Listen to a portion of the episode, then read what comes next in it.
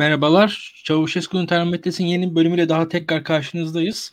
Ee, yayınımızı beğenmeyi, paylaşmayı unutmayın. Arkadaşlarınıza iletmeyi, ailenizle e, bizim hakkımızda konuşmayı unutmayın. Beğen, beğendiyseniz yayınlarımızı. Yayınlarımızın yayılmasını istiyoruz. Bu hafta Çavuşesku'nun termometresinde Kader Sevinç konuğumuz. Ee, Kader Sevinç'le Avrupa Birliği sürecini Türkiye'nin tartışacağız. Avrupa Avrupa'daki Türkiye algısı üzerine konuşacağız. Kader Sevinç bu konularda uzman. Yıllardır bu işlerde çalışıyor. Ee, bu konuda raporlar hazırladı. Ee, sanırım bizden iyi biliyor bu konuları. Ee, tekrar yayınımızı paylaşmayı unutmayın. Burak Bilgehan Özbek ve benle beraber e, bu haftalık beraberiz tekrardan.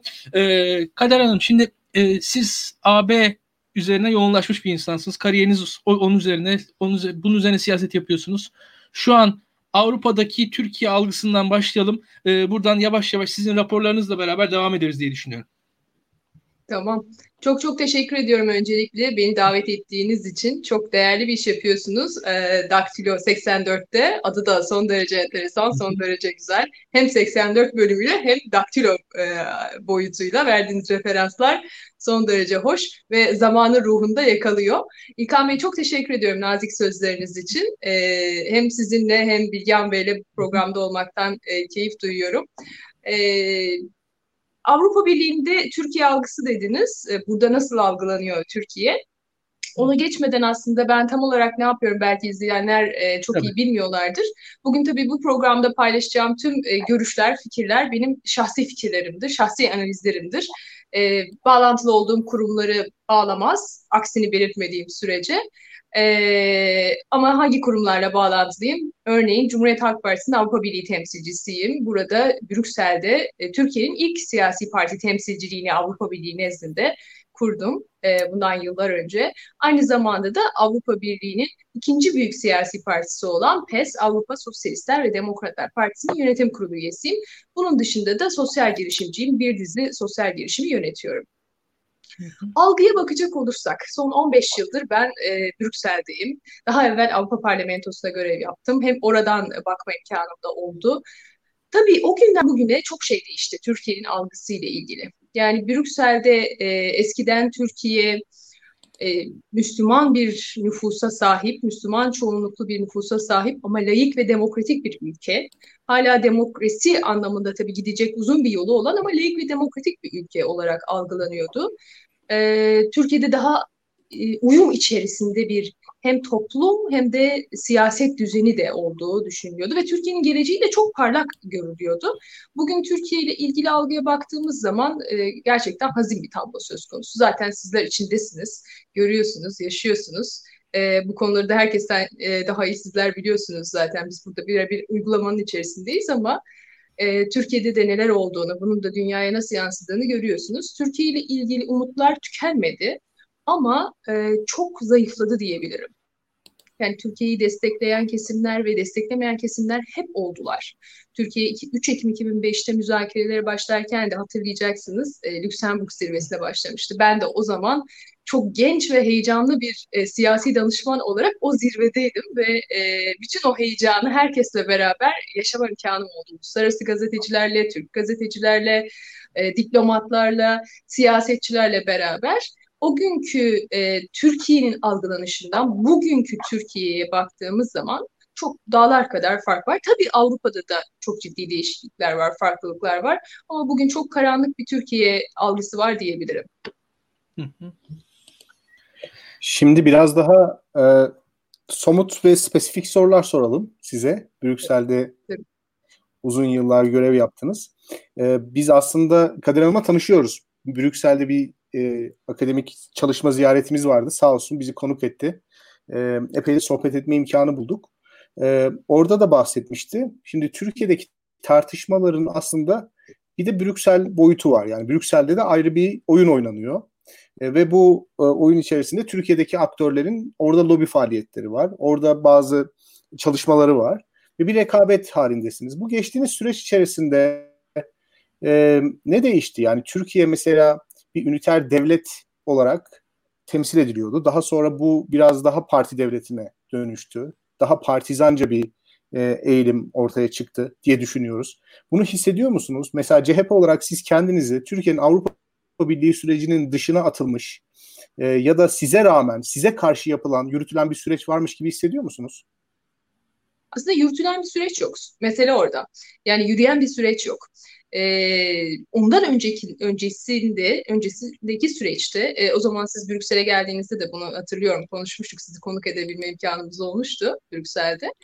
E, şöyle bir durum söz konusu. Yani 3 Ekim 2005'te 3 Ekim 2005'e nasıl gelindi? 3 Ekim 2005'e Türkiye meclisinde oy birliğiyle bütün reformları, reform paketlerini geçirerek geldi ve bütün partilerin de hemen hemen desteği vardı e, AB reformlarının arkasında. Ve CHP tabii ki tarihsel rolü itibariyle de Türkiye'nin her zaman e, batılı kimliğine, batıya doğru düzgün entegre olmasına ve Avrupa Birliği'ne entegre olmasını da bu anlamda bir cumhuriyet ülküsü olarak görüyordu ve her zaman da destek verdi e, Türkiye'nin AB üyelik müzakerelerine. Fakat 3 Ekim 2005'te müzakerelere başlamamızla beraber birçok şey tepe taklak olmaya başladı. Bunun tabii ben e, o sırada burada Brüksel'de olduğum için buradaki e, tarafını, buradaki yansımalarını çok net görme imkanım oldu. Ve o zamanki gözlemlerim şöyleydi ki Türkiye'de ve Türkiye'deki siyasi aktörler, iktidarın dışındaki siyasi aktörler bu değişimi çok iyi görmediler. Neler olduğunu. Çünkü İktidar Partisi adım adım ve çok da aslında planlı olduğu sonradan da görül, görülebiliyor ki e, şunu yapmaya başladı. AB projesini bir ülke projesi, bir partiler üstü proje olmaktan çıkartıp AB meselesini birebir bayağı partizan bir ajandayla, gündemle götürmeye başladı. E, zaten olayın bütün çökmeye başlamasının, sıkıntının yaşanmaya başlamasının da temel noktalarından bir tanesi buydu. İktidar Partisi bütün gönderdiği heyetlerle e, buradaki temaslarında Türkiye'de başka bir e, yüz sergilerken Brüksel'de bambaşka bir yüz sergiliyordu. Mesela şöyle şeylere şahit oluyorduk. Ben o sırada Cumhuriyet Halk Partisi için çalışmıyorum e, düşünün.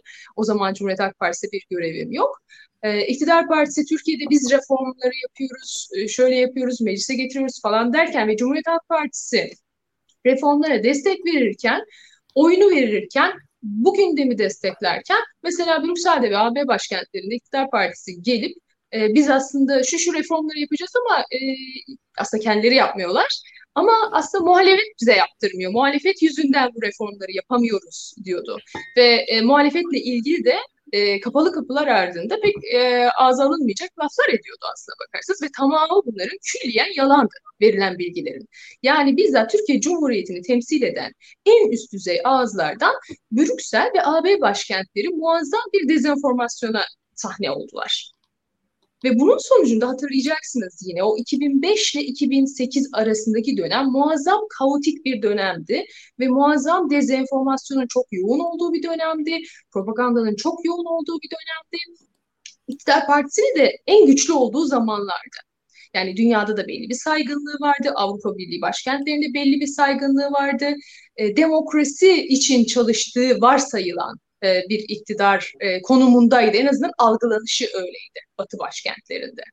Halbuki e, bütün bu ajanda, bütün bu gündem, reformlar, her şey Türkiye'deki belli başlı siyasi partilerin ve sivil toplumun da önemli desteğiyle bir yerlere taşın, taşınıyordu. O günden bugüne işte adım adım adım adım bunlar olmaya başladı ve sonra e, Cumhuriyet Halk Partisi e, ve diğer partiler de sivil toplum kuruluşları da sonra bunun bilincine varmaya başladılar. Burada bir temsilcilik açma kararı aldılar. Bu görevi bana teklif ettiler. E, bütün AB koridorlarını iyi bilen bir insan olarak siz dediler. Hem sosyal demokratsınız, Cumhuriyet Halk Partilisiniz hem de bu alanda bu kadar yılda çalışıyorsunuz. Bu görevi bana teklif ettiler ve biz adım adım iktidar partisinin aslında AB başkentlerinde ve Brüksel'de kurmuş olduğu dezenformasyon kanallarını birer birer bombalamaya başladık. Daha amiyane tabiriyle söylüyorum. Yani o kanalları yok etmeye başladık. Neden? Çünkü öylesine bir e, yoğun hem devlet kaynaklarını kullanan, dışişlerinin kaynaklarını kullanan, dışişlerinin personelini kullanan, üstüne tarikat yapılanmalarını kullanan, tarikat ve cemaat yapılanmalarıyla beraber böyle bir ahtapot gibi adeta Türkiye'nin AB üyelik sürecini sarmış bir yapı söz konusuydu. Ve bu da bütün bu süreç içerisinde e, konuların Avrupa Birliği tarafından da net anlaşılamamasına sebep oldu bu, bu dönemde. Ve biz böyle bir süreç içerisinden geçtik.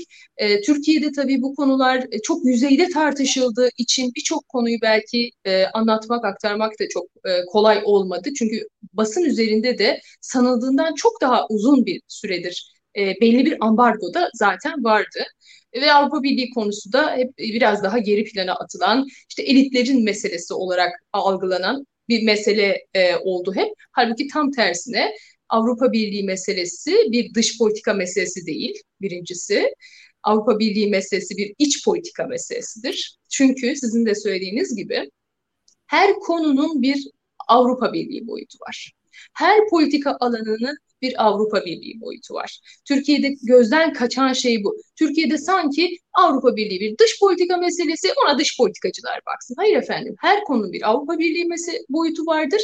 Bunu öyle anlayabilmemiz gerekir ki sivil toplum kuruluşlarımızdan siyasi partilerimize, akademimize, basınımıza bunu bu şekilde anlasın ve bu şekilde de değerlendirebilsin. Bugün için e, de facto durmuş bir süreçten bahsediyoruz. Şu anda muhalefet, Türkiye'deki demokrasi bloğu diyelim, bunun başında tabii ki Cumhuriyet Halk Partisi çekiyor. Bugün e, Türkiye'nin tamamen Avrupa Birliği'nin dışına atılıp bütün ilişkilerin kesilmemesinin aslında yegane sebebidir. Başka da bir sebebi yok. Şimdi Kader Hanım, e, bu sizin anlattığınız çerçevede e, AK Parti'yi bir yere koyuyorsunuz onu anlıyorum tamam. E, hani çoğuna da hak da veriyorum. Fakat Avrupa Birliği'nin buradaki tavrı e, ne kadar dürüst, ne kadar e, samimi. Bir yandan da şöyle bir şey var. Hani bu anlattığınız şekilde ilişkiler donmuş durumda. Fiilen bir yere git bitmiyor. Yani tamam muhalefet bundan rahatsız. E, Avrupa Birliği rahatsız mı? Pek de değilmiş gibi gözüküyor. Siz ne dersiniz? Çok doğru bir şey söylediniz, haklısınız. Ee, Avrupa Birliği'nin burada o kadar büyük günah var ki Cemal Süreyya'nın aslında bir şiirinde dediği gibi e, ne günah işlediysek yarı yarıya. Dolayısıyla Avrupa Birliği de masum değil, Türkiye'deki iktidar da masum değil. Avrupa Birliği içerisinde bir kere e, demin bahsettim hem Türkiye isteyenler var hem istemeyenler var. Zaman içerisinde şunu gördük. Türkiye'yi isteyenler sesini yükseltebiliyorlardı. İşte 3 Ekim 2005'te o oldu. Ne oldu? Saatler durduruldu 3 Ekim 2005'te. Kardeşim dediler Türkiye müzakerelere başlayacak. Ve daha küçük ülkelerin üzerine de baskı yapılarak Türkiye müzakerelere başlayabildi aslında Türkiye'nin üyeliğine çok karşı e, ülkeler vardı, partiler vardı, e, ülkelerin de ötesinde hareketler vardı. Dolayısıyla e, bu olabildi. Ama ne oldu? Türkiye'deki erozyon Avrupa Birliği içerisindeki işte bu Türkiye'yi zaten istemeyen e, kesimin sesini yükseltti. Avrupa Birliği ne tür hatalar yaptı? Mesela en temel hatası yani çok tarihi bir hatadır bu. Sarkozy 2007'de Türkiye'nin Avrupa Birliği üyelik müzakere başlıklarını, bu üyelik müzakere başlıkları tam üyeliğe gider diyerek bloke etmeye kalktığında ve ettiğinde sesini çıkartmayan Avrupa Birliği liderleri işte o gün aslında hem Avrupa Birliği'ni birlik aşağıya çekmiş oldular hem de Türkiye'nin AB üyelik sürecine daha orada sekteyi vurmuş oldular. Ve oradan da başlayan bir çok ciddi bir e, geriye gidiş söz konusu oldu. Çünkü siz bu defa ilkelerinizle çelişiyorsunuz demektir. Yani hem bir ülkeyle tam üyelik müzakerelerine başlıyorsunuz. Ondan sonra bazı müzakere başlıklarını bunlar tam üyeliğe gidiyor gerekçesiyle e, bloke ediyorsunuz. Tam bir tutarsızlık. Bir diğer e, Orada konu yine şey Avrupa Birliği 3 Ekim 2005'ten itibaren adım adım, bunda tabii siyasetin çok rolü var, siyasi bir takım hareketlerin, daha da adını verelim, Hristiyan demokratların Avrupa Birliği içerisinde yaptığı lobinin etkisi var. Bir de unutmayalım AKP o dönemde onların e, ailesinin parçasıydı. Yani o siyasi partinin parçasıydı. EPP, Avrupa Halkları Partisi, Observer yani gö- gözlemci üye olarak oradaydı. E, bunlar çok yoğun bir e, çalışma yürüttüler ve strateji değiştirdiler. Birazdan anlatırım neler olduğunu onunla ilgili. Ve e, ne oldu?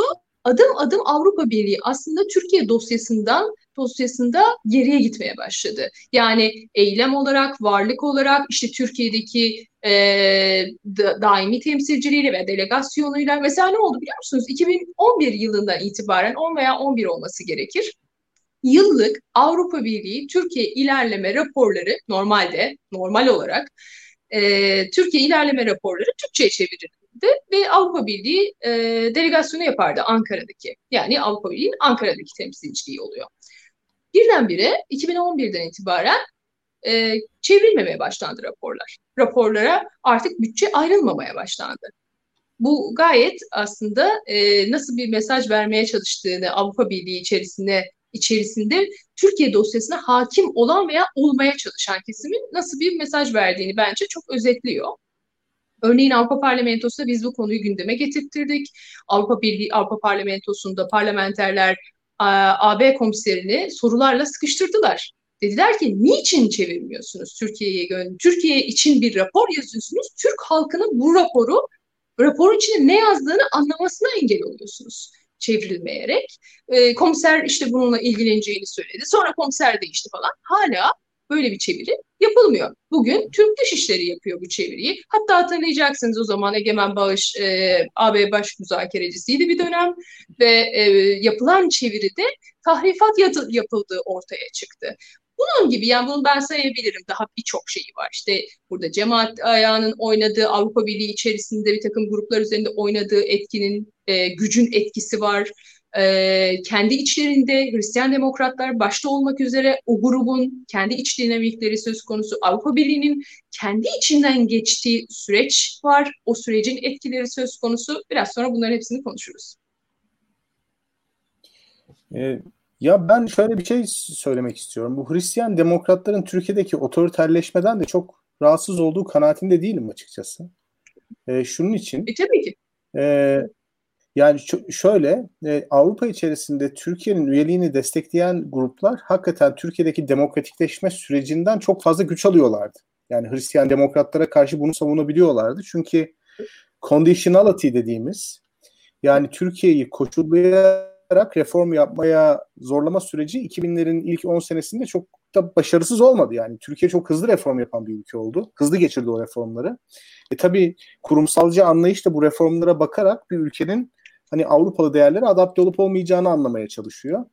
Öte taraftan Hristiyan demokratlar ve benzeri çizgide olan insanlar ne yaparsa yapsın, anayasasında, yasalarında ne gibi değişiklikler yap yaparsa yapsın kültürel olarak bir uyumsuzluk olabileceği argümanını hep canlı tuttular. Dolayısıyla Türkiye'nin o demokratik rekabetten düşmesi açıkçası Hristiyan demokratların çok hoşuna giden bir şeydi.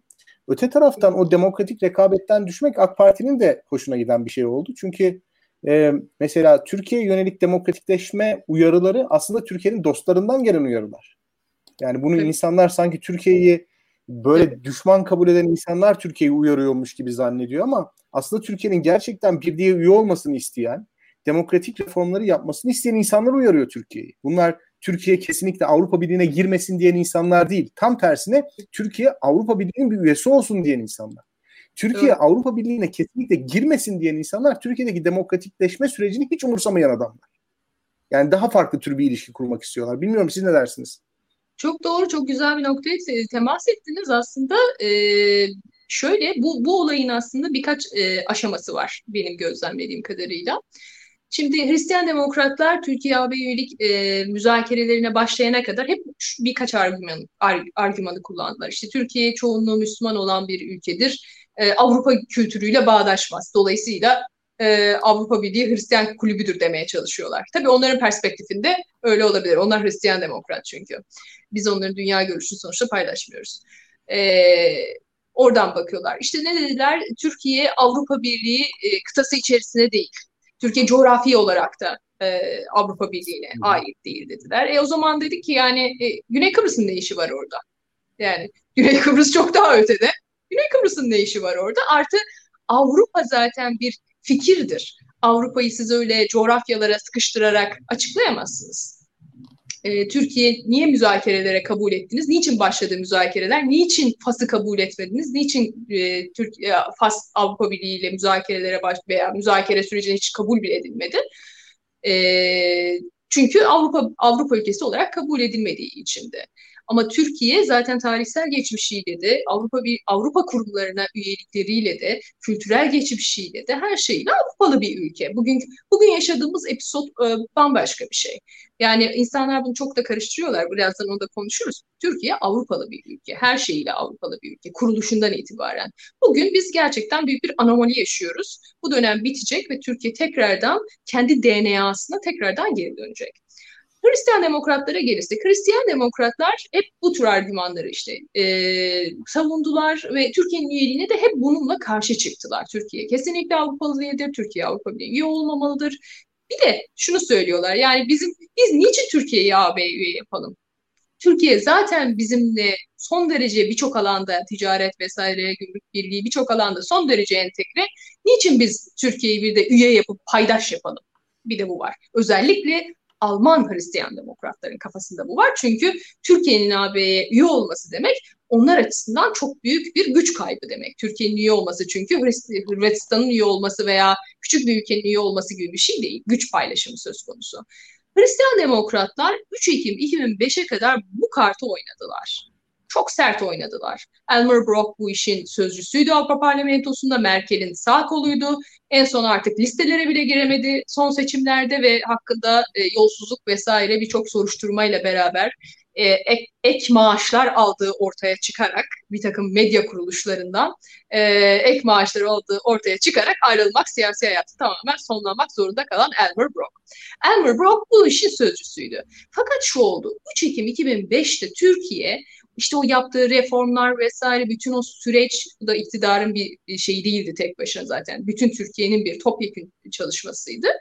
Dediler ki ha, ya bu Türkiye'nin içeride çok dostu var.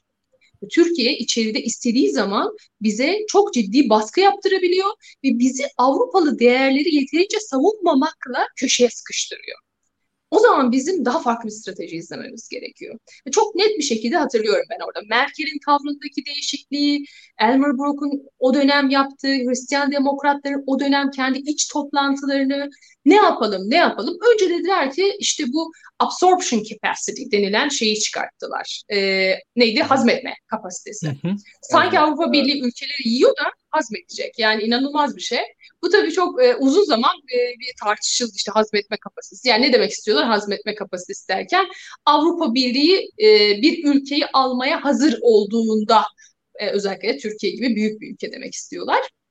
Olduğunda bu ülke Avrupa Birliği'ne üye olabilir. Ama zaten sürecin tasarımı buna uygun. E, burada yani hazmetme kapasitesi falan demenin bir mantığı yok. Fakat sonra şunu fark ettiler. Yani Türkiye reformları yaptığı sürece Türkiye'yi durdurmalarına imkan yok. Mesele orada. Ve bu Hristiyan demokratlarda o kadar büyük bir paniğe yol açtı ki size anlatamam. Yani üst üste böyle iç toplantılar yaptılar, tartıştılar, öyle yapalım, böyle yapalım.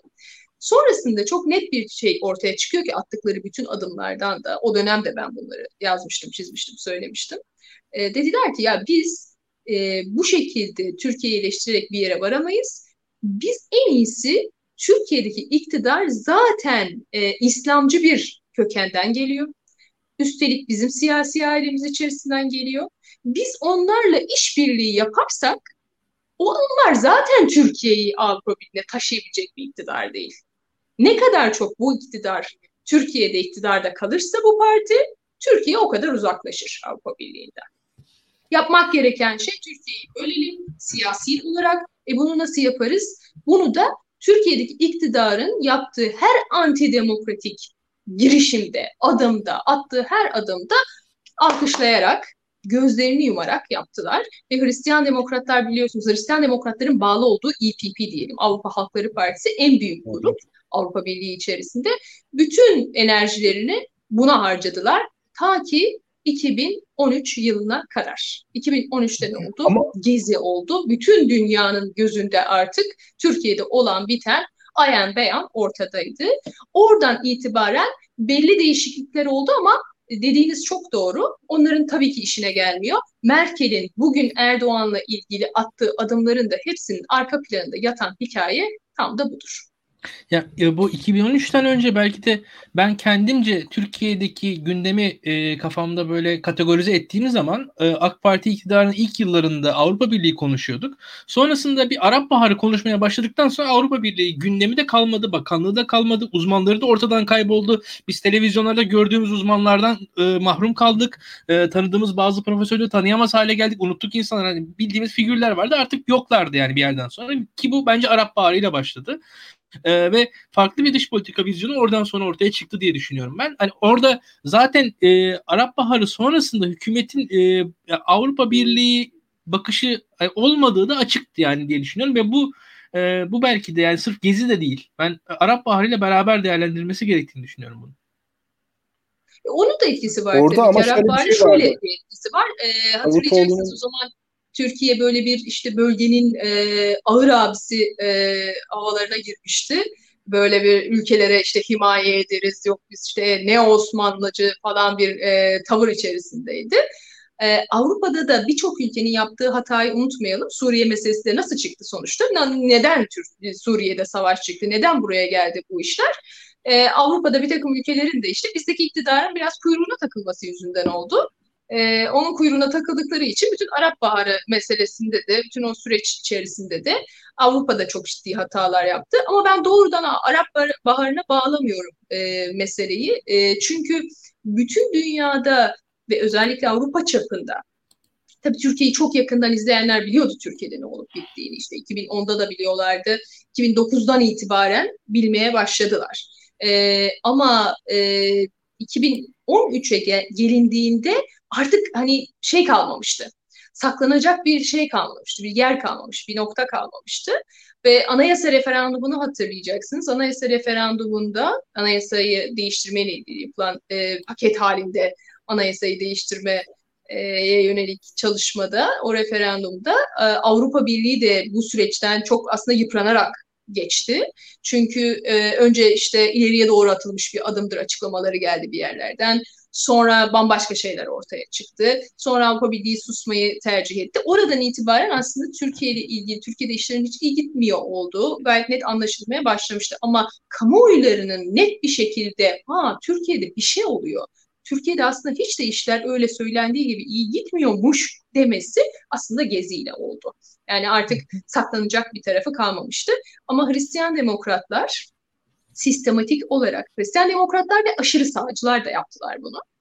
E, sistematik olarak e, Türkiye ile ilgili olarak işte e, önce yok saymak olan antidemokratik gelişmeleri yok saymak, akabinde de ya Erdoğan'la işte öyle böyle bir şekilde biz anlaşıyoruz e, o da bizi zaten zorlamıyor. O da zaten kapalı kapılar ardında bize ya biz bizi de fazla zorlamayın. Biz de zaten reformları falan yapıp sizi çok fazla üzerinizde bir baskı oluşturmuyoruz. Bu iş böyle yürüsün e, dediler. Dolayısıyla e, bütün sürecin e, işleyişi bu şekilde oldu. Ya en son şeye bile bakın. E, şurada birkaç yıl önce daha NATO zirvesi için e, Erdoğan buraya geleceği zaman e, ne dedi? İşte başlıkları açmazsanız sizlerle görüşmeyeceğim dedi. AB liderleri işte o zaman Merkel'le ve Juncker'le bir görüşmesi söz konusuydu. Sizinle görüşmeyeceğim dedi. İki gün sonra e, Erdoğan yine onlarla karşı karşıyaydı. Oturuyordu, görüşüyordu. Gayet güzel resimler veriyordu. Ama başlık falan açılmamıştı. Dolayısıyla burada bir karşılıklı benzer bir dili kullanma söz konusu. Juncker'de Merkel'de zaten aynı e, çizginin e, temsilcileriydi. Ya hatta ben biraz daha ileri gideyim. Ee, burada artık reform kavramının yerini bence geri kabul anlaşmaları aldı bir yerden sonra. Yani e, ve burada e, bilemiyorum yani 2015 yılındaki Merkel'in gelişi o zaman geri kabul karşılığı belli fonların Türkiye'ye verilmesi verilmemesi üzerinden pazarlıklar gidiyor. Pazarlığın hani Avrupa Birliği bir pazarlık yapılabilir, Avrupa ülkeleriyle bir pazarlık yapılabilir de pazarlığın seviyesi açıkçası Türkiye'yi daha aşağıya çeken bir seviyeydi diye düşünüyorum. Çok, çok. Çok. Onu Bilgen Bey e, bir önceki yayınınızda çok güzel bir yayın yaptınız Hı-hı. bu arada. E, hakikaten çok etraflı bir şekilde ele aldınız konuları. Bilgen Bey de söylemişti e, o yayında. Gerçekten Türkiye açısından o dönemde ben de yazdım, çizdim, anlatmaya çalıştım. Utanç verici bir durum. Gerçekten utanç verici bir durum. Yani yapılan pazarlık sadece Türkiye adına değil Avrupa adına da çok utanç verici bir durum. Ne demek yani? Siz gideceksiniz. Ondan zaten Suriye'de savaşın niye çıktığı ayrıca bir tartışma konusu biliyoruz da. E, ondan sonra da gideceksiniz. İnsanlar savaştan kaçıyorlar. İnsanlar evlerini, ülkelerini, kentlerini, her şeylerini, ailelerini bırakıp kaçmak zorunda kalıyorlar.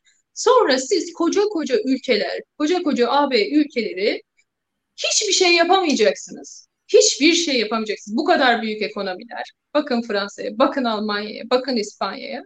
Doğru düzgün kendi üzerinize düşen yükü almayacaksınız. Ondan sonra gidip gideceksiniz aman diyeceksiniz ve Türkiye'de bu kadar antidemokratik uygulama var. Türkiye'de otoriterleşme zirve yapmış. Türkiye'de insanlar hapse atılıyorlar. işkence iddiaları var. Bir sürü şey var. Basının durumu ortada. Gazeteci en büyük gazeteci hapishanesi haline gelmiş Türkiye. Akademisyenlerin, üniversitelerin e, or, durumu ortada. Ve siz bunların hepsine diyeceksiniz ki Sizin için ne yapabiliriz Sayın Erdoğan? Biz sizin için bir şeyler yapalım. Siz de şu mültecileri ülkenizde tutun, biz de parasını verelim. Yani bu Türkiye açısından muazzam onur kırıcı bir şey. Bir kere ya. dirayetli, demokrat, düzgün bir lider bunu bunu kabul edemez. Bunu iç, içine sindiremez. Böyle bir şey yok. Yani ülkenize siz böyle bir muameleyi yaptırtamazsınız. Avrupa'da kendi değerlerine burada ihanet ettiği için gerçekten utanç verici. Evet reform gündemini bununla yer değiştirmek istediler ama e, bunu yapmak isteyenler belli başlı aktörler Avrupa Birliği içinde. Avrupa Birliği içinde hala Türkiye'nin doğru düzgün reformları yaparak bu süreci tekrardan Avrupa Birliği üyelik müzakerelerine taşımasını isteyen de çok önemli bir kesim var. Ama Türkiye'de bunu yapacak bir iktidar yok. Onu da Türkiye'de iktidar değiştiği zaman inşallah yapacağız.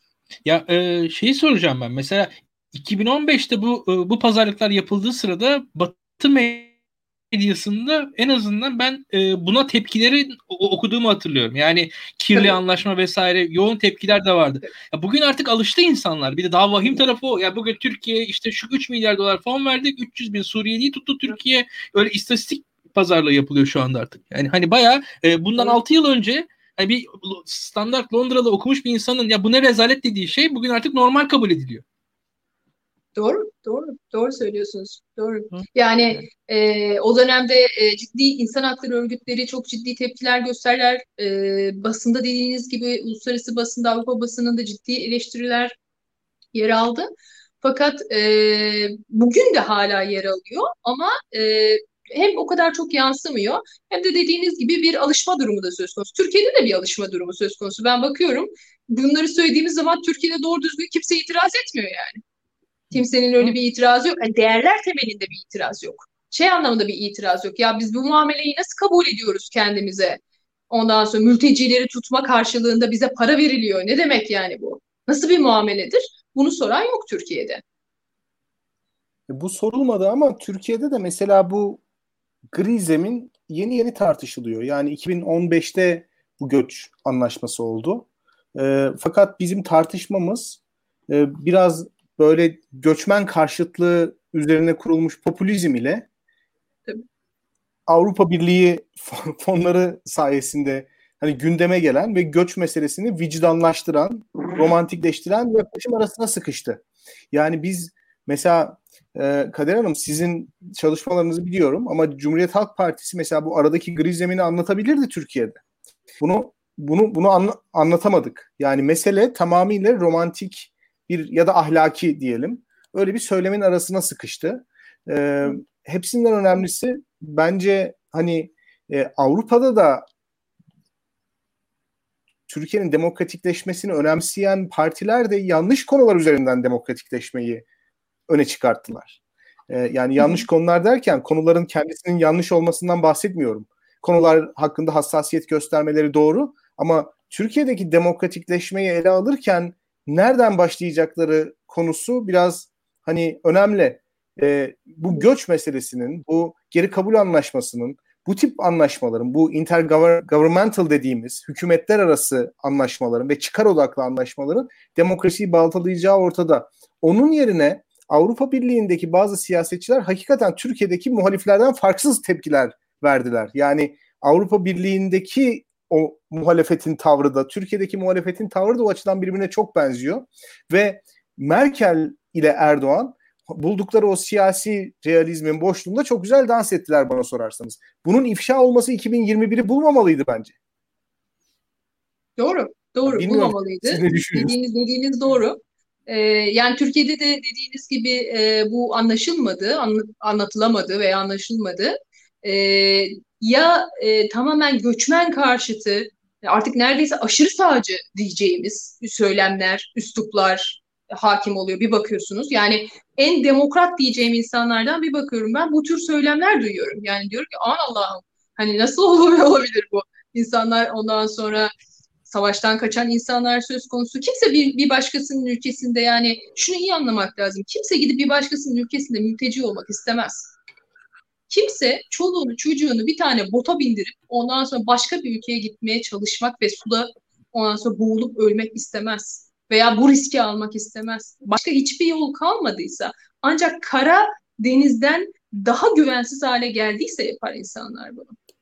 Dolayısıyla Türkiye'de tabii e, gerek demokratikleşme anlamında e, işler çok yolundan çıktığı için, gerekse ekonomi çok çok berbat bir hale geldiği için, insanlar kendi ülkelerinde neredeyse mülteci konumuna düştüğü için, e, dolayısıyla toplumda bu göç meselesini doğru anlama, aklı selim bir şekilde anlama, yorumlama çok zorlaştı. Bir de unutmamak gerekiyor ki yani Türkiye'nin kapasitesinin çok üstünde bir rakam Türkiye aldı.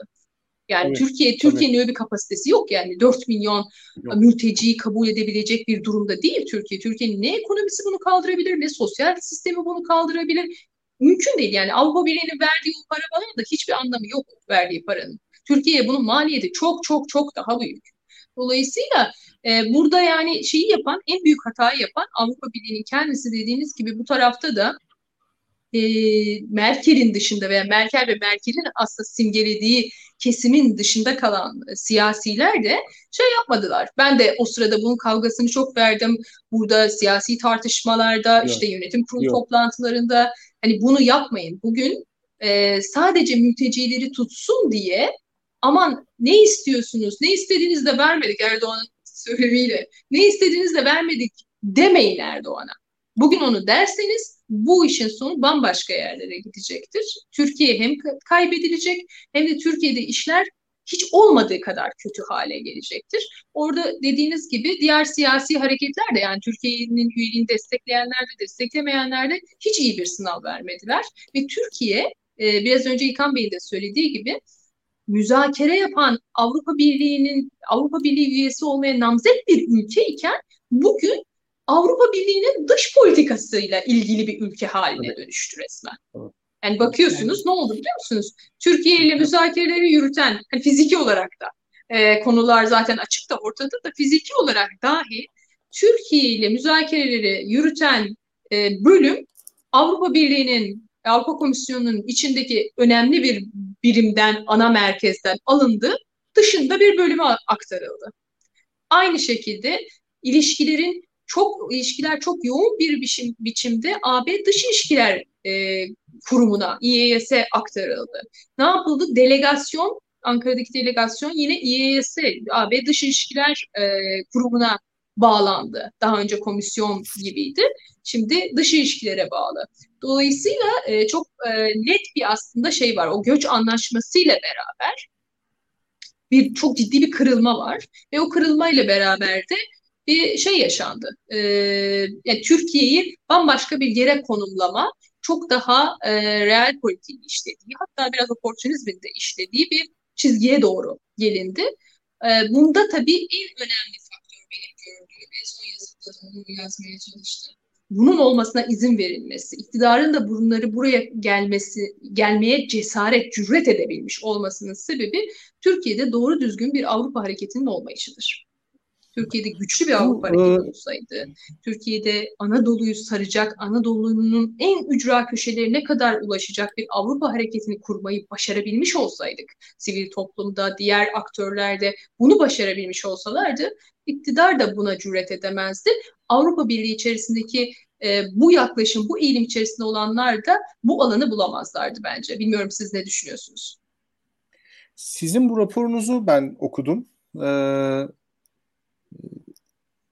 25-26 Mart 2021 Avrupa Birliği zirvesine doğru giderken raporu. Şimdi çok faydalandım bu rapordan. İlgimi çeken bir nokta var.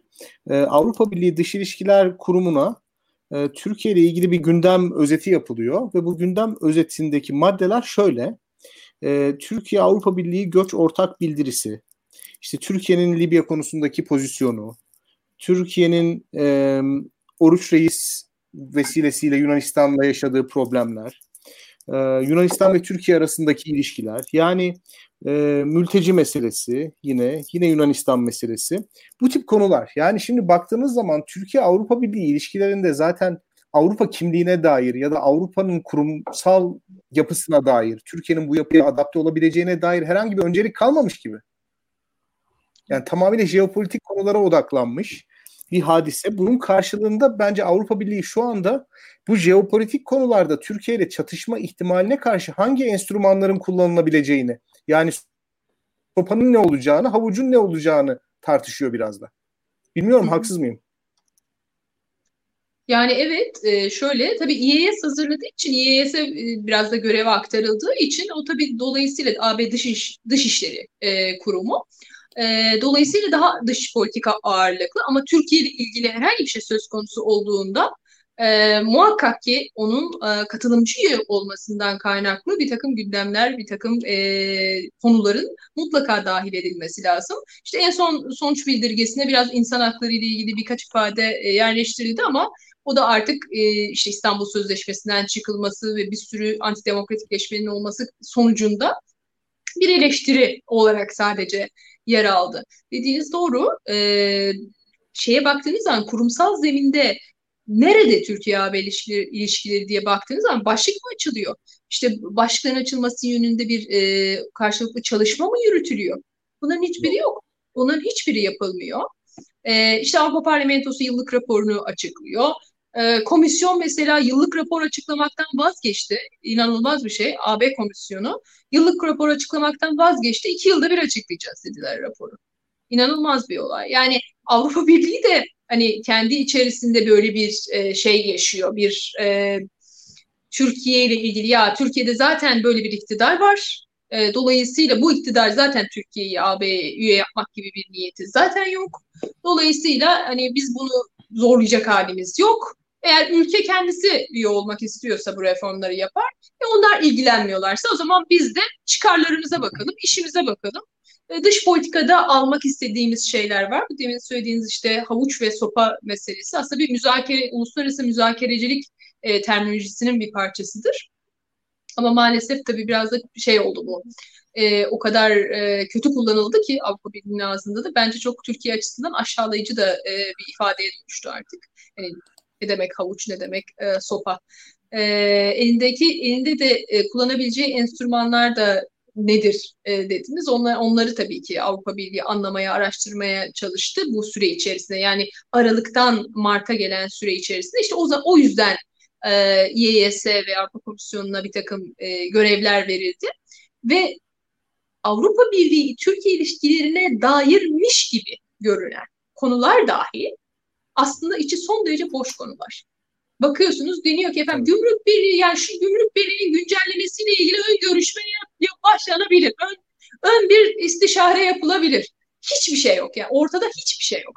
Aynı şey göç anlaşmasında oldu. Bakın utanç verici diyoruz göç anlaşması. Doğru hakikaten utanç verici. Ama Davutoğlu orada şunu yapmaya çalıştı. Ne yaptı? Dedi ki yani ben doğru yaptığını düşünmüyorum bu göç anlaşması meselesiyle ama şunu yapmaya çalış. En azından birkaç başlık açmaya çalışalım. İşte bu vize serbestlisini belki sağlarız.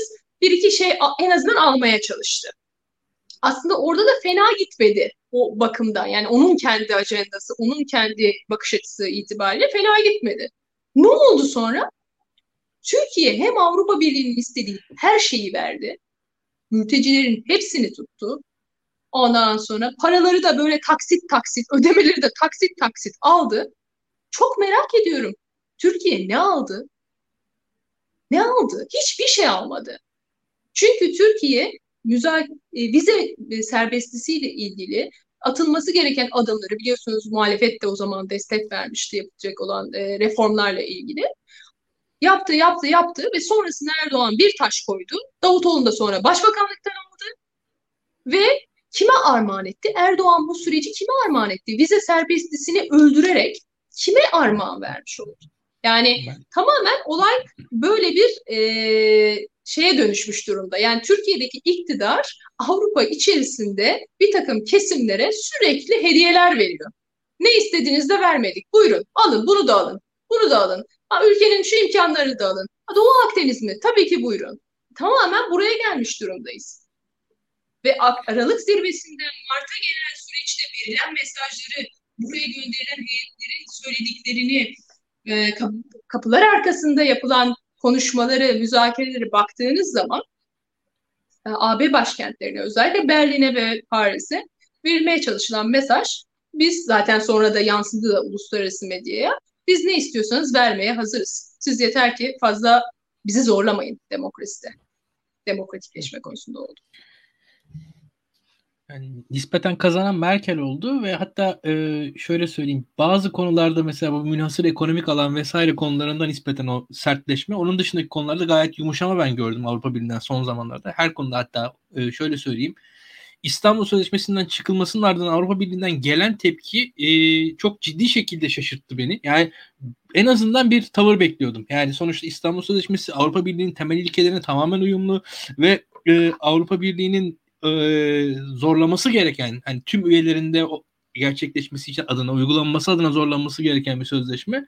E, Amerika'dan bile daha yüksek derece tepki geldi. Yani e, Avrupa Birliği'nin modu e, dili tamamen dönüşmüş durumda bence ki burada da dediğinize katılıyorum. Yani ben hatta o 2015'teki o Merkel'le yapılan o zirve seçim öncesi o görüşmeler, o e, Dolmabahçe Sarayı'nda verilen pozlar vesaire o, o andan sonra zaten hikaye değişti yani. Biraz onu hissediyor insan. Ee, benim biraz gördüğüm buydu yani.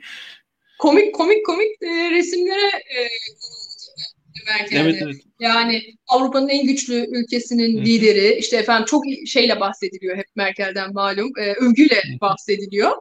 E, ama Türkiye'den baktığınız zaman Türkiye, Türkiye'den bir demokrat olarak baktığınız zaman Merkel'e biz baktığımız zaman aynı şeyi görmüyoruz zannedersem.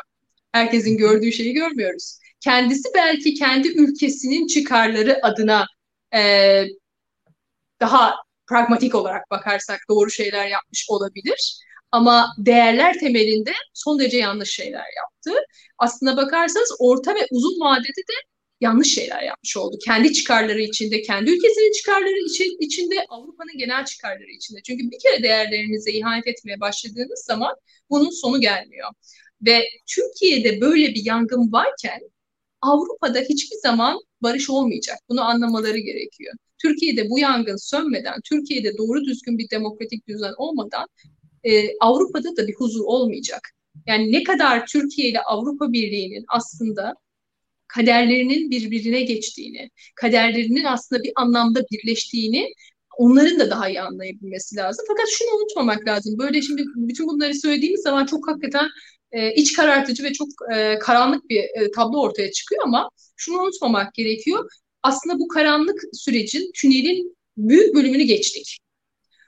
Yani ya, e, şeye çok yaklaştık. E, daha farklı bir döneme çok yaklaştık.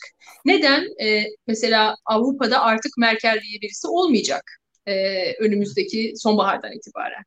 Avrupa'da Almanya'nın rolü ve dengelerdeki ağırlığı buna göre yeniden bir değerlendirilecek.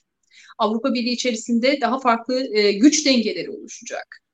E, buna göre de Türkiye politikası da biraz değişecek, farklılaşacak. E, iki yıl içerisinde Türkiye'de en geç iki yıl içerisinde bir seçim olacak. Türkiye'de belki başka bir yeni bir iktidar söz konusu. Dolayısıyla hani her şeyin şu anda hareket halinde olduğu, değişmekte olduğu bir süreçteyiz ve o karanlık sürecin aslında çok büyük bir bölümünü biz bunlarla işte deminden beri anlattığımız bu şeylerle mücadele ederek, savaşarak, e, gerçekten gece gündüz uğraşarak e, geçtik. Hepimiz de sizler de geçtiniz. Yani çölü geçmek derler ya gerçekten o çölü geçmiş e, durumdayız. Ama e, bir süre daha bunu sürdürmek lazım. Avrupa Birliği'nin İstanbul Sözleşmesi ile ilgili tepkisi konusuna gelince orada da şöyle bir durum söz konusu. Tabii bütün bunlar Türkiye'de olurken Avrupa Birliği de yerinde durmadı. Avrupa Birliği'nde de çok acayip şeyler oldu. Yani bu Brexit olayı zaten Avrupa Birliği'nin gerçekten kimyasını bozdu. Yani 2016'da tutup da bir AB üyesi ülkenin hem de bu kadar zorlukla girmiş bir ülkenin yani İngiltere gibi biliyorsunuz ne kadar süreci içerisinde zorlukları olan bir ülke e, gidip de böyle bir akıl tutulması yaşayıp da Brexit gibi bir şey imza, yani ortaya çıkartmış olması herkesi çok sarstı e, Avrupa Birliği içerisinde. Çünkü şöyle bir ön kabul üzerine Avrupa Birliği kurulu idi. Bir ülke Avrupa Birliği üye olduktan sonra bir demokratikleşme anlamında geriye gidiş olmaz. Yani bunun için bir şey bile öngörülmemiş antlaşmalarda bir doğru düzgün bir yaptırım bile öngörülmemiş. Ne yapılacağı bile belli değil böyle olduğu durumda. İki, e, Avrupa Birliği'ne üye olan bir ülke gidip referandum falan yapıp böyle çıkmaya falan kalkmaz. Çünkü e, böylesi büyük bir ağın, böylesi büyük bir ne diyelim kulübün daha net ifadesiyle birliğin üyesi olan bir ülke, hele hele de İngiltere gibi, e, tutup da böyle bir referandum yapıp da Avrupa Birliği'nin dışına kendisini atıp e, çıkarlarına zarar vermez. Tabii burada şeyi öngöremediler. Yani dünyanın demokratikleşme anlamında özellikle de Avrupa'nın, Batı Avrupa'nın ve Avrupa Birliği'nin kazanımlarının bir geriye gidişi olamayacağını, bunun sürekli ileriye doğru gideceği e, varsayımı çok yanlış bir varsayımdı. Ve e, onun akabinde de aslında birçok şey e, içeride e, alt üst oldu. İşte İstanbul Sözleşmesi konusunda da örneğin Avrupa Birliği İstanbul Sözleşmesi'ni onaylayamadı. İstanbul Sözleşmesi'ni onaylamadığı için Avrupa Birliği burada söz söylemekte de zorlanıyor. Sıkıntı orada. Doğru. Çünkü birlik olarak onaylayamadı. Niye onaylayamadı? Çünkü Avrupa Birliği'nin içerisinde Erdoğan'ı rol model olarak gören Viktor Orban gibi bir adam söz konusu. AB Liderler Zirvesi'nin partisi. Bunun gibi bir grup e, ülke bir ülkeler grubu söz konusu bugün Avrupa Birliği içerisinde. Avrupa'nın içinden Avrupa karşıtlığı yapan bir grup söz konusu. Aynı zamanda bunların siyasi partileri, siyasi grupları var. Avrupa Parlamentosu'nda bunları yapıyorlar. Liderler zirvesinde birçok şeyi bloke ediyorlar vesaire. Bu birazcık da yani sadece Türkiye, e, Türkiye istemiyorlar falan meselesinin ötesinde biraz Avrupa Birliği'nin kendi içinde varoluşsal bir e, şey yaşıyor olmasından, bir kriz yaşıyor olmasından da kaynaklanıyor. Ama ben Avrupa Birliği'nin bu krizi aşacağına inanıyorum ve buradan bu dersleri de alarak güçlenerek çıkabileceğine inanıyorum. E, şu andan sonra Türkiye'de bir iktidar değişimi ol, olduğunu varsayarsak, e, muhalefetin e, Avrupa Birliği ile ilişkileri tekrar rayına sokmak için yapması gerekenler sizce neler? Bir de aynı zamanda Türkiye'nin Avrupa Birliği'ni isteyen daha demokrat e, gruplar, partiler var Avrupa Birliği'nde, şahıslar. Bunlarla Türkiye'deki demokratlar nasıl iletişim kurmalılar, neler yapmalılar, nasıl ortak platformlar sağlanabilir? Artı e, bu iletişimin eksikleri, yanlışları, gedikleri nelerdir? Bir de onu da. Çok güzel bir soru. Geçen programda da aslında e, sormuştunuz İlkan Bey, siz sormuştunuz. Ya CHP görüşüyor mu bunlarla dediniz. Gruplarla konuşuyor mu? İşte liberallerle konuşuyor mu? Yeşillerle konuşuyor mu? Konuşuyor. Konuşuyor. Hepsiyle konuşuyor. Yani bir kere zaten e, hani e, Ankara Genel Merkez ayağını bir tarafa koyup da ben kendi sorumlu olduğum alandan konuşacak olursam zaten Brüksel öyle bir yer ki Brüksel'de bunların bu bahsettiklerinizin hepsi burada zaten. Yani bütün ülkeler burada zaten. Dolayısıyla onların siyasi gruplarıyla, siyasetçileriyle, işte liberalleriyle, yeşilleriyle, hatta muhafazakarlarıyla, bazen yeri geliyor aşırı sağcılarıyla dahi konuşuyorsunuz. Yani konuşuyorsunuz ve meselenizi anlatıyorsunuz. Niçin Türkiye'nin AB üyeliğini savunduğumuzu anlatıyoruz. Türkiye'nin haklı olduğu konularda haklı davasını anlatıyoruz. Dolayısıyla e, Türkiye'deki en azından ben kendimiz bizim adımıza konuşacak olursam, Cumhuriyet Halk Partisi adına konuşacak olursam, Türkiye'deki şu anda dünya ile en entegre ve etkileşimi, iletişimi güçlü olan parti veya belki de kuruluş yani diğer sivil toplum kuruluşlarına da baktığım zaman çok öyle parlak bir tablo yok. E, Cumhuriyet Halk Partisi. E, ama tabii yeterli mi? Hayır yeterli değil. Yani bunun çok daha daha derinleştirilmesine ihtiyaç var. İşte Avrupa, Avrupa Sosyalistler ve Demokratlar Partisi'nin üyesiyiz. E, oradaki şeyler daha derinleştirilebilir. E, etkileşimler daha derinleştirilebilir. Buradaki en önemli şey veya diğer partilerde de buradaki en önemli şey benim Türk kurumlarında gördüğüm temel eksiklik. Türkiye'nin Türkiye'den Avrupa Birliği'ndeki kurumlarla iletişim konusundaki en temel eksiklik biz o kadar kendi içimize kapanmışız ki o kadar Türkiye ama hep böyleydi. Yani Türkiye'de işler rayından çıkmadan önce de böyleydi. Yani sadece Türkiye'yi ve Türkiye'de olup biteni biliyoruz. Şöyle bir kafamızı kaldırıp şey yapmak gerekiyor. Avrupa'da neler oluyor? Avrupa'da konular nereye gidiyor? Avrupa'nın önünde hangi gündem var? İşte efendim e, yeşil mutabakat deniyor. Nedir bu yeşil mutabakat? İşte efendim başka konular, iklim değişikliği, şu bu, işte yapay zeka meselesi mesela yapay zeka stratejisini açıklıyor Avrupa Birliği. Bunlarla da ilgilenir hale gelmesi lazım Türkiye'nin. Özellikle Türkiye'deki sivil toplumun ve e, demokrasi, e, en azından demokrasi bloğunun aktörlerinin. Bu çok önemli. Çünkü onların bizim gündemimizle ilgilenmesini istediğimiz kadar bizim de onların gündemiyle hem ilgileniyor olmamız gerekiyor hem de Türkiye olarak kendimizi bir paydaş olarak görmemiz gerek. Eğer biz kendimizi bir paydaş olarak görmüyorsak onlar niye bizi bir paydaş olarak görsün değil mi? En temel eksiklik buradan kaynaklanıyor. Ne yapmalı? Eğer Türkiye'de bir iktidar değişikliği olursa bu iktidar ne yapmalı? Bir kere Türkiye'de bir iktidar değişikliği olacak inşallah. Türkiye çünkü Türkiye'de zemin e, bu anlamda çok e, umut verici. E, Türkiye'de artık toplum da gerçekleri daha net görmeye başladı. Burada biraz daha e, yoğun bir örgütlenme, daha yoğun bir çalışmaya ihtiyaç var. Ve Avrupa Birliği konusu da bence çok önemli bir e, bunu besleyici, bu süreci anlatmakta çok önemli bir faktör diye görüyorum. Ne yapmak gerekiyor? Ben bunu en başından beri aslında yıllardır bunu anlatıyorum. Hatta partimiz kanalıyla mecliste bunun önergesini de verdirttirdik. AKP reddetti. Birincisi, bakın Avrupa Birliği sürecini kesinlikle partizan bir süreç olmaktan arındırmak gerekiyor. Yapılması gereken en temel konulardan bir tanesi bu. Yani AKP'nin yaptığının tam tersini yapmak lazım. Bunun için de Hırvatistan şöyle bir şey yapmış. Ben bunun çalışmasını o zaman da yapmıştım. E, yazdım da bunu daha sonra. Anlattım da birçok yerde. Milli komite diye bir şey kuruyor. Daha müzakerelere başlamadan önce. Bir diyor ki biz diyor bu milli komiteyi kuruyoruz. İçinde akademisyenler var. Sivil toplum kuruluşları var. Siyasi partiler var. Milletvekilleri var. Bu komite diyor Avrupa Birliği ile ilgili hangi konu olursa olsun bu komitede karara bağlanacak. Buradan geçecek diyor. Yani düşünebiliyor musunuz orada oluşacak e, paydaşlığı, orada oluşacak fikir birliğini, ortak aklı. Çünkü diyor bu bizim bir e, ulusal meselemizdir. O yüzden ulusal komite. Ve ne diyor biliyor musunuz? Daima bu ulusal komitenin başkanı bir muhalefet partisinden olacaktır diyor. İşte biz bunu mesela önerdik Türkiye için e, ama reddedildi. Mutlaka bunu yapmak gerekir. Bu çok önemli bir şey. Türkiye'de e, o ortak aklı, o fikir birliğini e, oturtabilmek için ve Avrupa Birliği meselesini gerçekten Türkiye'nin genelinde anlatabilmek için. Birincisi bu. İkincisi müzakere başlıkları konusunda işte demişti ya zamanda iktidar biz bunu işte Kopenhag kriterleriyle Ankara kriterleri yapacağız yolumuza devam edeceğiz. Tam tersi oldu. Tamamen gerçekten kendilerine göre bir Ankara kriteri belirlediler. O da otoriterleşmenin kriteri oldu. Ee, birin, ikincisi şunu yapmak gerekiyor. Türkiye çapında Avrupa Birliği meselesi nedir? Çok basit bir şekilde anlatmak lazım.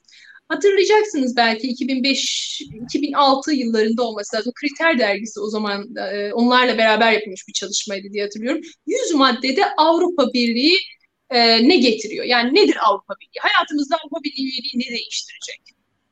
Bu Avrupa Birliği meselesini bu 100 maddeyle yani son derece basit bir şekilde topluma anlatacak ciddi bir Avrupa hareketinin kurulması için çalışma yapmak lazım. Ve reformlara odaklanmak gerekiyor. Ve şunu da unutmamak gerekiyor.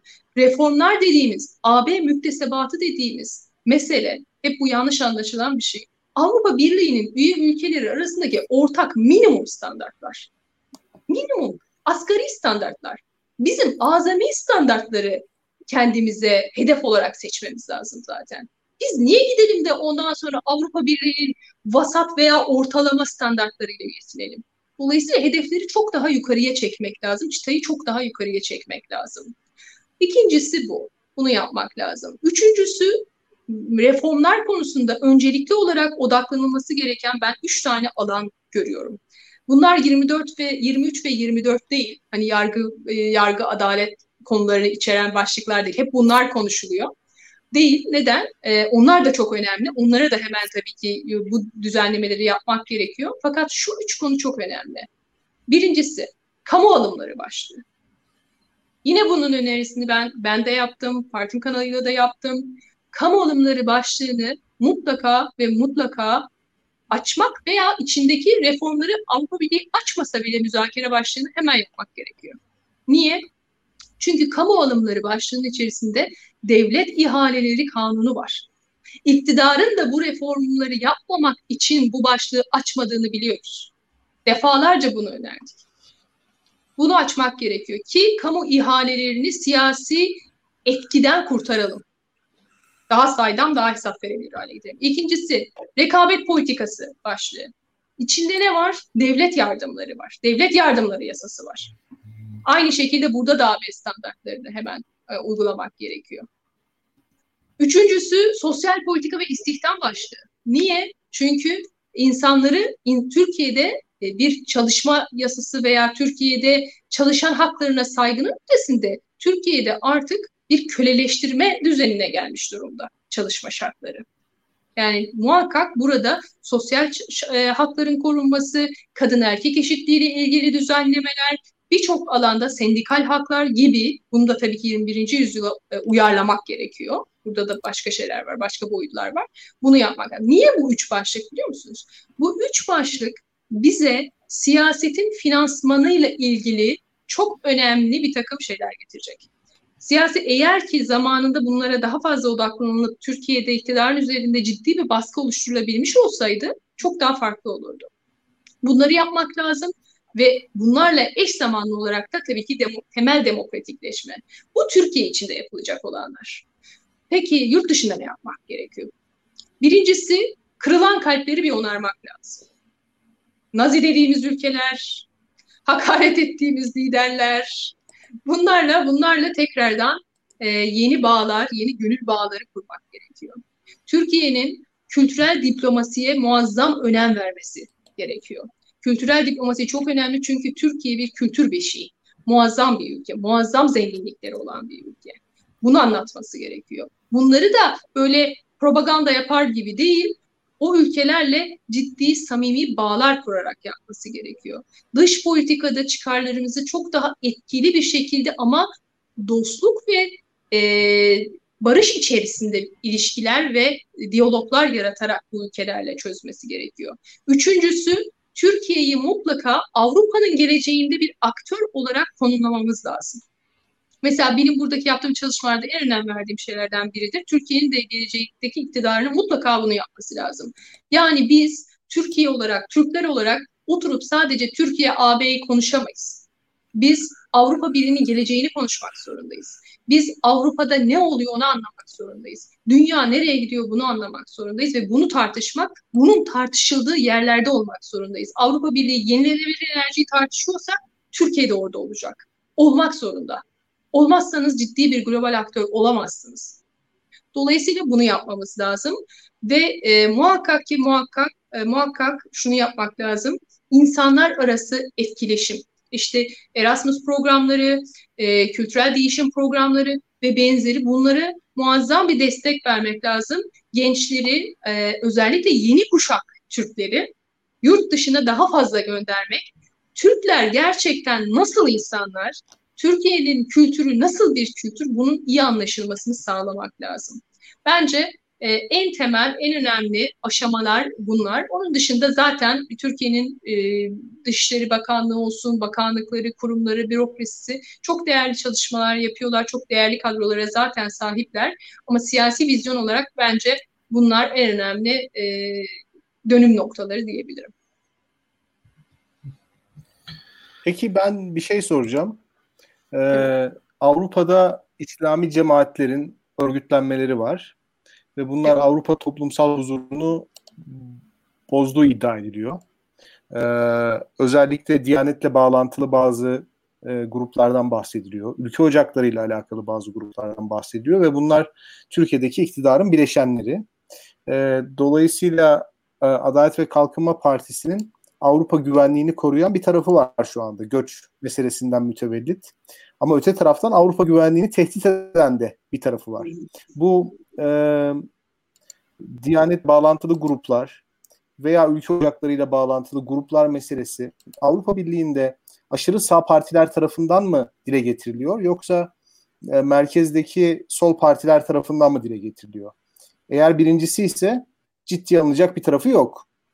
E, ama eğer merkez sol partiler, sosyal demokrat partiler ya da demokratik sosyalist partiler bunları dile getiriyorsa bu etkili bir strateji olmaz mı? Hani bunun üzerinden gitmek, ilerlemek. Hı hı. Yani şöyle, e, birincisi zaten Türkiye'nin o gidip de o ülkelerde o ülkelerin iç işlerine karışmıyor olması lazım. En temel şey bu. Yani Türkiye'nin zaten bu Cumhuriyet tarihi boyunca en temel politikasıdır. Ülkelerin bütünlüklerine ve e, bütünlüklerine saygı duymak, ülkelerin iç işlerine karışmamak. Dolayısıyla e, bu bizim bu iktidarla beraber ortaya çıkan bir tablo. Bir kere bundan bir vazgeçmek lazım. Yani e, Diyanet, Diyanet eskiden böylesi bir rol oynamıyordu. Diyanet bildiğiniz e, laik demokratik Türkiye Cumhuriyeti'nin e, bir kurumu olarak orada e, o ülkelerin sağlamadığı, orada da bence Avrupa'da ülkelerin çok büyük ciddi bir eksikliği var, sağlamadığı e, dini hizmetleri oradaki Müslüman e, vatandaşlarına, kendi vatandaşlarına bir hizmet olarak götürüyordu aslında bakarsanız. Oynadığı temel rol buydu. Uğur Mumcu'nun Rabıta kitabını okuyanlar hatırlayacaklardır. Bir de Suudi Arabistan'ı bu Rabıta örgütü üzerinde ta üzerinden ta işte 70'lerden falan bu yana e, devam eden bir ayrı bir finansmanı orada işte oradaki Müslüman toplulukları yani Avrupa'daki Müslüman toplulukları daha İslamcılaştırma, daha muhafazakar ve çok daha İslamcı Avrupa Avrupa içerisinde e, kapalı bir grup, kapalı bir e, bir anlamda gettolaştıran e, bir politikası vardı. Aslına bakarsanız Avrupa ülkeleri de e, sırf buna para harcamak istemedikleri için buna kapı aralamış durumdalardı. E, Diyanet'in konumu ise daha farklıydı ve Türkler de aslında çok farklı görüyorlardı. Yani e, Türklerle Araplar bu anlamda çok birbirinden ayrılıyorlardı. Yani Türkler her zaman daha ayrı bir yerde ele alınıyorlardı. Diyanet için de böyle bir şey söz konusu çok fazla değildi. Diyaneti böyle gelip de burada ülkenin içini karıştıran falan bir grup olarak da çok görmüyorlardı. Fakat zaman içerisinde e, özellikle 80'ler 90'lardan itibaren daha da hızlanarak artan bir şekilde bahsettiğiniz bu cemaatler ve cemaatlerin tarikatların farklı e, biçimlerinin veya kanatlarının ortaya çıkması ve bunlar arasında da yaşanan çatışmaların da bu ülkelere yansıması diye bir şey ortaya çıktı. Ee, hem işte bir yandan Diyanet var. Diyanet zaten bir e, artık parti devletine dönüşmüş bir devletin elinde bir e, parti mekanizması gibi hareket ediyor. E, bu ülkelerde yaptığı birçok şey e, ile ilgili iddialar söz konusu, raporlar yazıyor bu ülkeler. E, bir yandan bu taraf var, ikinci tarafı tarikatlar var. Farklı tarikat grupları var. Bunun içerisinde işte e, Gülenciler bir ayrı bir grup. Onlar onlarla ilgili sorun ayrı. İşte AKP ile beraber oldukları dönemde ayrıydı. AKP ile kavgalı oldukları dönemde ayrı. Dolayısıyla bir o tarafı var. E, bir de onların e, bulundukları ülkelerde tabii e, şundan da kaynaklı olarak AKP bütün e, dış ilişkileri ve dışarıda yapılacak her şeyi Gülen cemaatine, Gülencilere bıraktığı için, onlara e, iletmiş olduğu için ve devletin bütün kaynaklarını onlara seferber etmiş olduğu için orada oluşmuş olan belli bir gücü de var e, bu grubun. E, ve ülkelerin siyasi sistemleri içinde siyasetçileri, siyasi partiler içerisinde de oluşmuş belli e, ilişki ağları var. Onların e, sorunu ayrı. Başka tarikat grupları var. Onların örgütlenmeleri, onların camilerdeki ve camiler ve Türk toplumu içerisinde yarattıkları sıkıntılar, sorunlar ayrı. Bir de bunun üstüne şimdi iktidarın özellikle yeni ortağı, küçük ortağı diyelim, e, onun işte e, ülke ocakları söz konusu. Bu e, şey değil, birincisi değil dediğiniz gibi. E, yani aşırı sağcılar falan değil burada mesele. Artık bu ana akım siyasetin bir konusu haline geldi. Özellikle de Türkiye'de, e, özellikle de e, şeyden sonra e, Avrupa Birliği'nin birçok ülkesinde saldırılar olduktan sonra, işit saldırıları olduktan sonra olay daha da bir şey haline aldı. Hem Türk toplumu üzerinde çok yoğun bir baskı oluştu, hem Erdoğan yaptığı açıklamalarla neredeyse ateşe benzin döktü. Nazi açıklamalarıyla, entegre olmayın açıklamalarıyla, evet. işte o Charlie Hebdo konusunda yaptığı açıklamalarla falan. E, dolayısıyla orada e, Türk toplumları, Türk toplumu her yerde, Avrupa'nın her yerinde hiç olmadığı kadar e, zor bir duruma düştü. Şimdi olan şey mesela Fransa'da, Fransa'da da aşırı sağ yükseldiği için ne oluyor? E, aşırı sağın yaratmış olduğu baskıyla ana akımda presleniyor. Ana akımda bu presi aşabilmek için ne yapmaya başlıyor bir süre sonra? Doğru olduğu için söylemiyorum, yanlış bir şey yapıyorlar ama Macron'un yaptığı o. O da giderek e, aşırı sağın da e, bir takım argümanlarına e, referans verir olmaya veya ona doğru eğilim göstermeye başlıyor.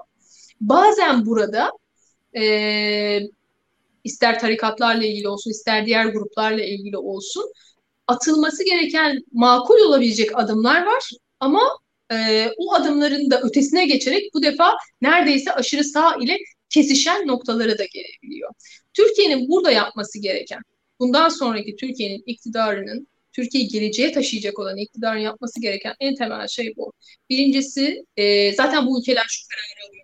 E, kendi dini eğitimlerini, kendi imam imamlarını yetiştirmeyi falan artık kendi ellerine alıyorlar. Onlar da bence doğrusunu yapıyorlar bunu yaparken. Türkiye kendi devlet finansmanıyla gidip bu ülkelerde bu ülkelerin iç işlerine karışmaktan vazgeçmeli. Birincisi bu. İkincisi e, Türkiye'nin sivil toplum kuruluşları, işte siyasi partilerinin buradaki e, kolları, ayakları, e, buradaki e, bağlantıları, oluşumları e, Avrupalı değerlerle e, hal arz etmek durumunda. Burada işte ülkücülerle ilgili zaman zaman e, bazı yerlerde e, özellikle de şey kanadı ile ilgili ülkücülerin e, şu anki mevcut iktidarla eklemlenmiş olan kanadı ile ilgili olarak konuşuyorum. Onların hakikaten e, Avrupa değerleriyle de çok çelişen, içinde yaşadıkları ülkelerin değerleriyle de çok çelişen ve çok partizanca e, bir takım tavırlar ve e, hareketler içinde olduğunu biliyoruz. Öbür taraftan e, AKP'nin tabii bu Avrupa'daki örgütlenmesi hep gözden kaçıyor. Ne yaptık, ne yaptığı çok gözden kaçıyor. UET'de diye bir yapılanması vardı. Bütün ülkelerde ayrı ayrı birer sivil dernek adı altında yine örgütleniyordu. Hiçbir şekilde partisinin adını kullanmıyor AKP. Ee, ama e, sanki bir sivil toplum kuruluşu ama e, Türkiye'deki iktidar partisinin işte bakanlarını veya önde gelen isimlerini, milletvekillerini buraya davet ediyor. Burada programlar yapıyormuş gibi bir hava yaratılıyor.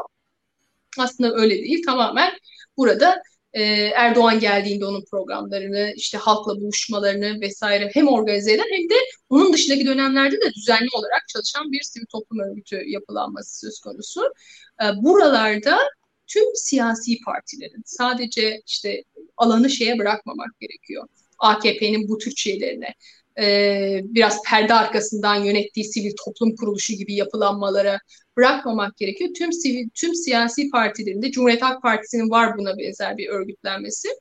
E, tüm siyasi partilerinde burada Türk toplumuyla daha net, daha yakın e, iletişim kurması, örgütlenme yapması lazım ki Türk toplumu Türkiye'deki iktidar sahiplerinin kendi siyasi, şahsi hırslarının bedellerini sonra çok acı bir şekilde ödemesinler.